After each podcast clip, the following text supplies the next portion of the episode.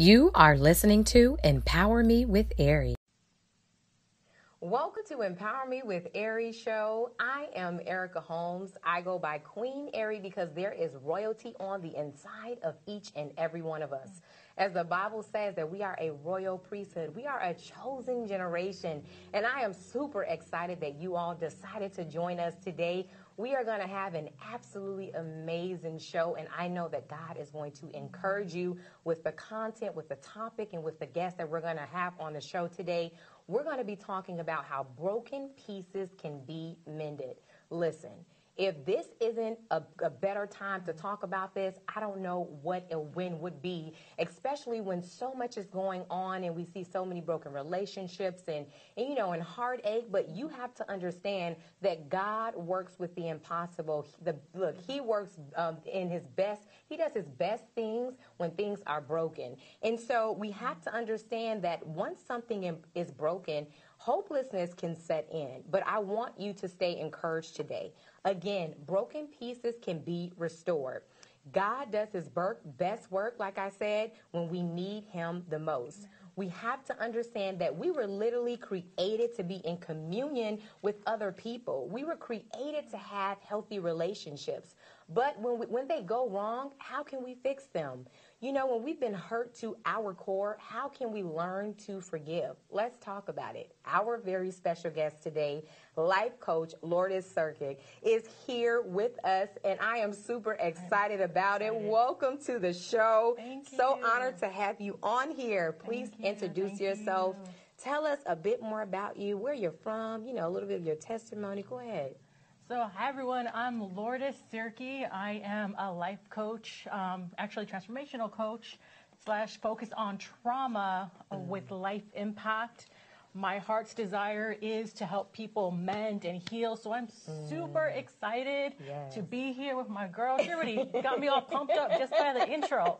So y'all get ready. It's going to be good. We're going to be some healing. Yes. Healing's going to happen. Yes. I love that. I absolutely love that. And this is so powerful. This is like part 2 of our conversation. Mm-hmm. And I love how Lourdes, she focuses on or helps people that have dealt with trauma.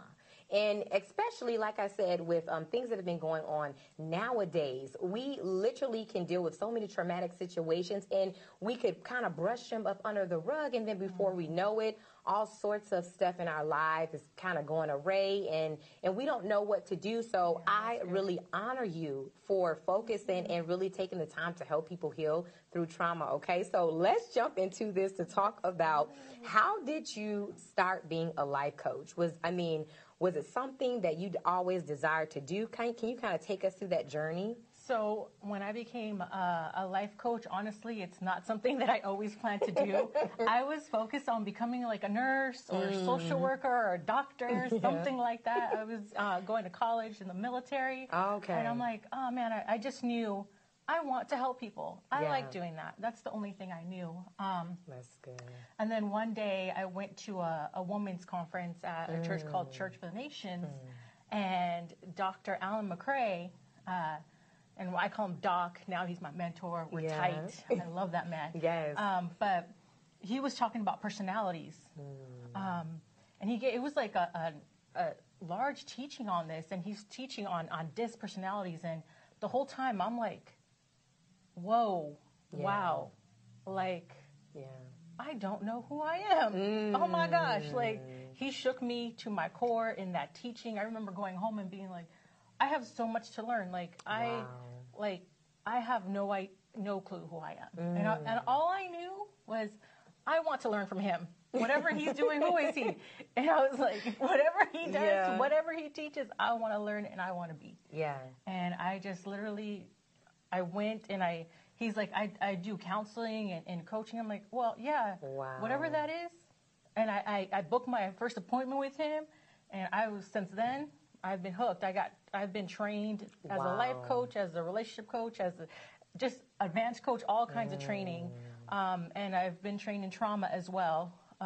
So it's just been such a great journey. And I love seeing people empowered and healed and work through the trauma and people to know that they are free and powerful and amazing, because that's the way God created us, to be free, to be powerful, to be amazing, to be loving. You know, it's just so good. Yeah, that's absolutely amazing.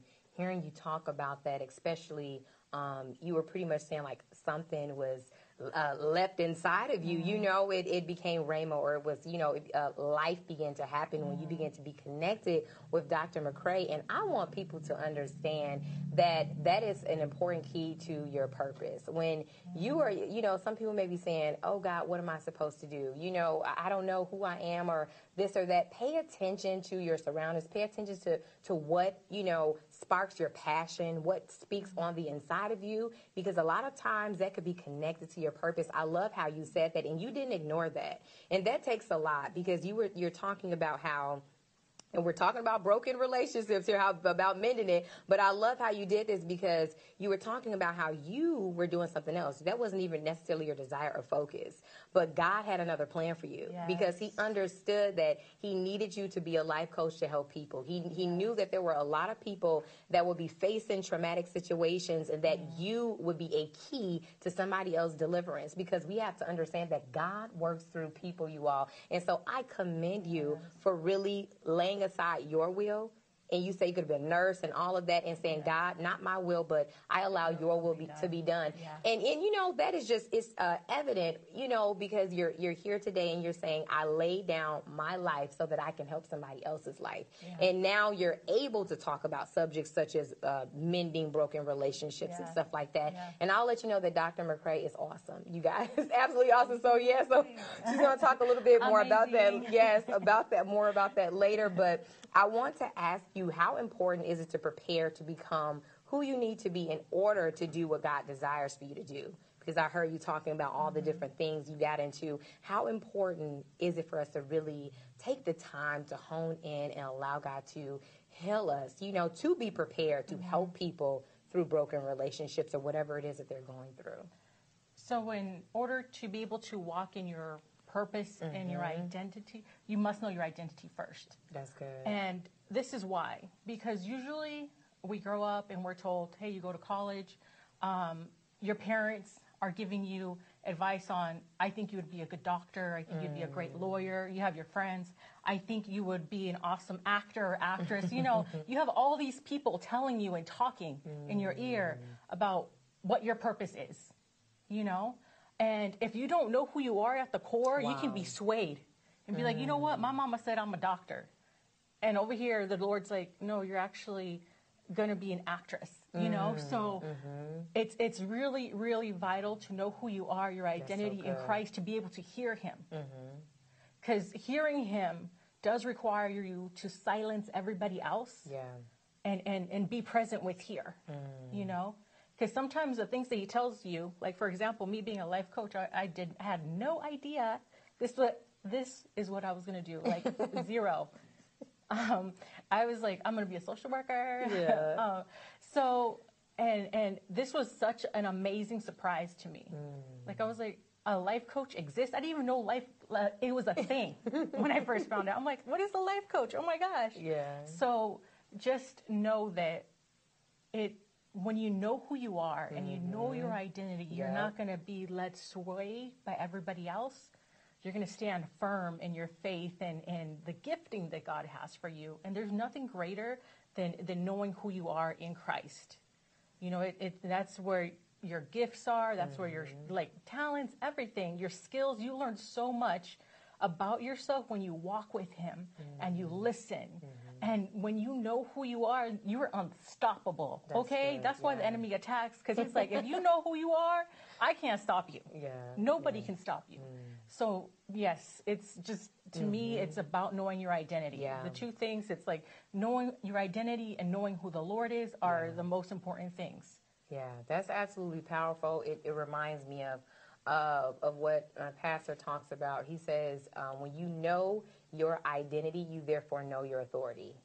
And that right there is key, because when you know your authority, you can then operate the way that God wants you to be, because you know who you are. You know your position, you know your assignment. And so that's really critical. And so that's really good. So that's really good advice for people to really tap in, to have a relationship with God, because he's going to help you prepare for what it is that he's calling you to do. And so I want to dig in now more so with your personal life experiences. I know we'll talk about a little bit later about part of your testimony and stuff like that, and then your life coach experience. When it comes to broken relationships, how can we heal? You know, what are practical things? What are some things that we can do to heal? Talk to me.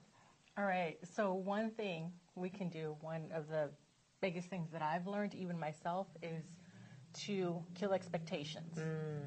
Wow. And because expectations are silent agreements that you have with another person. Wow.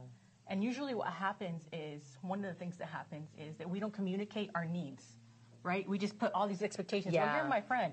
These are the things you should already know about me, but I have never shared them to you about my needs as a person. So then we put these expectations, and we're like, expectation, and when that expectation is not met, we get hurt, and we get angry, you know, and then we're like, oh, you should have known. When, you know? Never vocalized. Never vocalized. So killing those expectations, and that takes self-awareness. Self-awareness in, okay, what do I want in relationship? And this can be platonic, this can be romantic, just any kind of relationship. What does it look like for you to be in relationship with people, you know? What kind of people do you relate to? And it's asking those questions. You know, what are my needs? What are my needs as a person? What do I like? What do I dislike? So, and this again goes with your identity. When you know who you are, you know, you're able to communicate your needs, you're able effectively with somebody else, and not just put those expectations on other people without communicating. And letting the person know, hey, this is what I like. Right. I like when you call, or when I call you, you answer, you know, at certain times or whatever, blah, blah. Yeah. If you ignore my call all the time, I feel like you're ignoring me. You know, just be honest in communication with that, and not expect somebody to know everything about you and your needs right away. Yeah. You know? Yeah, that's good. It's good, and this actually goes with the next question, but it's good because what I hear is kind of, you know, not only sacrifice, but being authentic and not being afraid to, you know, to speak what you really feel, you know, because sometimes when we're in a relationship with somebody, sometimes we're kind of afraid to be 100% of ourselves. We think, oh, if I tell this person that I need them to communicate more, they'll run away, or I'll do this, I'll do that. So I love how you said that, because we have to be okay, especially when it's time to heal. Be okay to communicate, be okay to relay what hurt you, be okay to say, like Lourdes said, these are my needs, you know, especially when something is broken, a lot of times, or sometimes we don't even know each other's love languages. And this could cause so much ruckus and division amongst each other, because we didn't take the time out to really get to know the other person. And now it's a broken situation, and a person's afraid to tell them, well, I just want to talk to them more, or I just want to spend a little more quality time with them, because that's their love language. So communication is so good. That's really good. Communication is really good when it comes to healing. And so also talking about... I just want to piggyback on that. Yeah, go ahead. When you said being authentic with you, you know, and you show up. And I want you to think about every time you show up in a relationship and getting to know someone, if you are not authentic and you feel awkward, awkwardness is the evidence that you are not being authentically you. So anytime you're feeling awkward with a person in a relationship, that means you're not being you. That means you showed up diluted. And I don't know if you've ever had like soda that's diluted, or a juice that's diluted. It is not that awesome. You'd be like, oh, yeah. You know, people are like, and people feel it when you don't show up as yourself. You know, it may not be on a conscious level, but on a subconscious level, we're like, something's off. Something's off. We won't say it. You know, usually people are like, something's off. Okay, whatever. Right. But just know there's nothing like you showing up the way you are.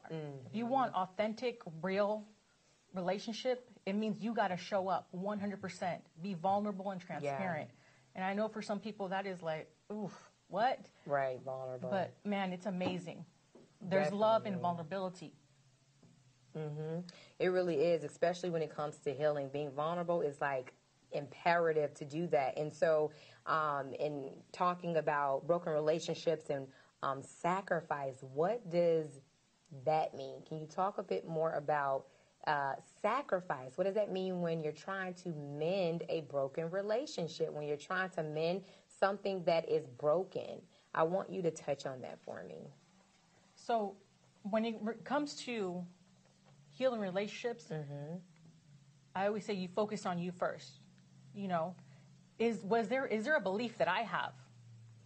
You know, is there a trigger that I have that is causing friction in this relationship? Mm. You know, am I still holding on to the past? Am I still holding on to unforgiveness and bringing it to the present? Mm. What am I doing? And the thing is that sometimes the biggest thing you got to sacrifice mm-hmm. is your ego. Mm, that's good. Yeah. Because either you want to be right mm-hmm. or you want to be in love, you know?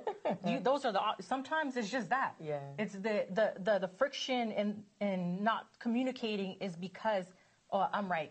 I know I'm right. I'm not going to be the first to apologize because mm-hmm. I'm right. Mm-hmm. Well, then you're going to be right alone.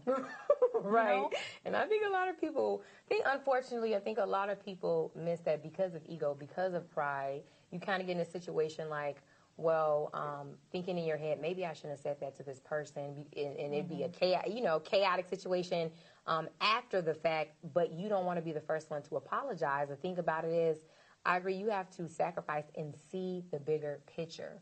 What is it that you're going after? Mm-hmm. Do you want this relationship mm-hmm. to work? You know, is this something that God has put together? If so, you should not allow anything mm-hmm. to pull it apart. And yeah. that includes being prideful. Yeah. That includes not wanting to say, I'm sorry or forgive me and stuff like that. So yeah. we have to be willing to sacrifice and at times put ourselves aside and, you know, that self-ego and say, okay, I'm mm-hmm. going to humble myself and mm-hmm. I'm going to be the bigger person, or, you know, be the person that God wants me to be. Mm-hmm. I think that's huge when it comes to healing, when it comes to being selfless within relationships, mm-hmm. because that's necessary. And it just, it just reminds me of, I think about the Bible, it reminds me of the story of Adam and Sarah, reminds me of Jacob and Esau. Mm-hmm. If Jacob wouldn't have never humbled himself, he wouldn't have never received everything that God had for his life. He understood what he did in the past with his mother. He understood what he did to Esau, which wasn't right, which put something bitter on the inside of Esau's heart, but he had to humble himself. He had to say, okay, I'm going to sacrifice my ego. I'm going to stop running. I'm going to, do what I need to do so that this broken situation can be mended. This broken, the broken pieces can be put back together, because Jacob understood that there was something bigger that God wanted him to mm-hmm. do. And we too have to understand that there's something bigger that God wants us to do. And we have to understand, especially when it comes to a marriage, God loves unity. Marriage is really like mirror the body of Christ, of the church. Mm-hmm. And so God doesn't want us divided. He wants us together. So I want to speak to couples out there and married couples out there, that I believe that there are some people out there right now who have allowed division to come into their situation, their relationship during this pandemic time, during this quarantine time, because maybe you weren't used to spending that much time with that person. And now you're trying to say like, well, God, I don't know if this person is for me or not. I want you to really, really begin to stand for what God said was yours. I want you to stand for the relationship and understand that if God put you and your spouse together, guess what? You need to do what you can to keep that thing mended, because the enemy loves division. He loves confusion, and you cannot take the bait and allow him to cause division and tear something apart that God put together. Trust and believe. We need greater marriage examples. You know, we need to hear the testimony even of you all that have gone through certain things, and you're going to come out and you're going to be able to encourage newlyweds to say, listen, I remember during that pandemic time, during all those months, we were like spending all this time together, and it was crazy because we were fighting all the time. I believe that you're going to have a testimony to come out and say, but God put things back together. God mended things, and it was better than it was before. Again, you look at Jacob and you look at Esau.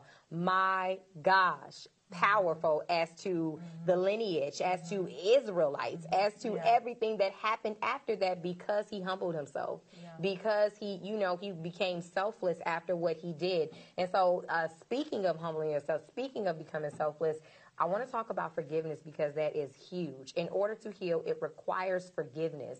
What does forgiveness do for us? Forgiveness to us, it frees us. That's so good. Because what happens is when we hold on to unforgiveness, it makes us angry, it makes us guarded, it makes us ugly, point blank. And we're not, and it takes away our capacity to experience love. That's so true. And everybody on this earth wants to do that. They want to experience love and fullness. Yeah.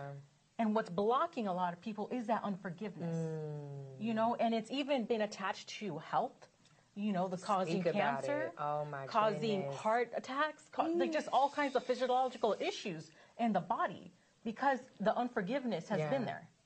That's how traumatic it is to our, it's just not good for us. Not good. And when the Lord talks about forgiveness, it's amazing, because he's saying forgive, and he's saying be free. Be free. Forgive. Yeah. Be free. You know? That's so good. It's just so amazing how much he loves us. And he's like, hey, you're going to go. He already knew. You're going to go through some stuff. You're going to get hurt. But don't get stuck there. That's powerful. And we have an ability to forgive. That's so good. He wouldn't tell us to do something without giving us away. You better speak it. You know? That is so powerful. I love how you put forgiveness equals freedom, pretty much, is what she's saying.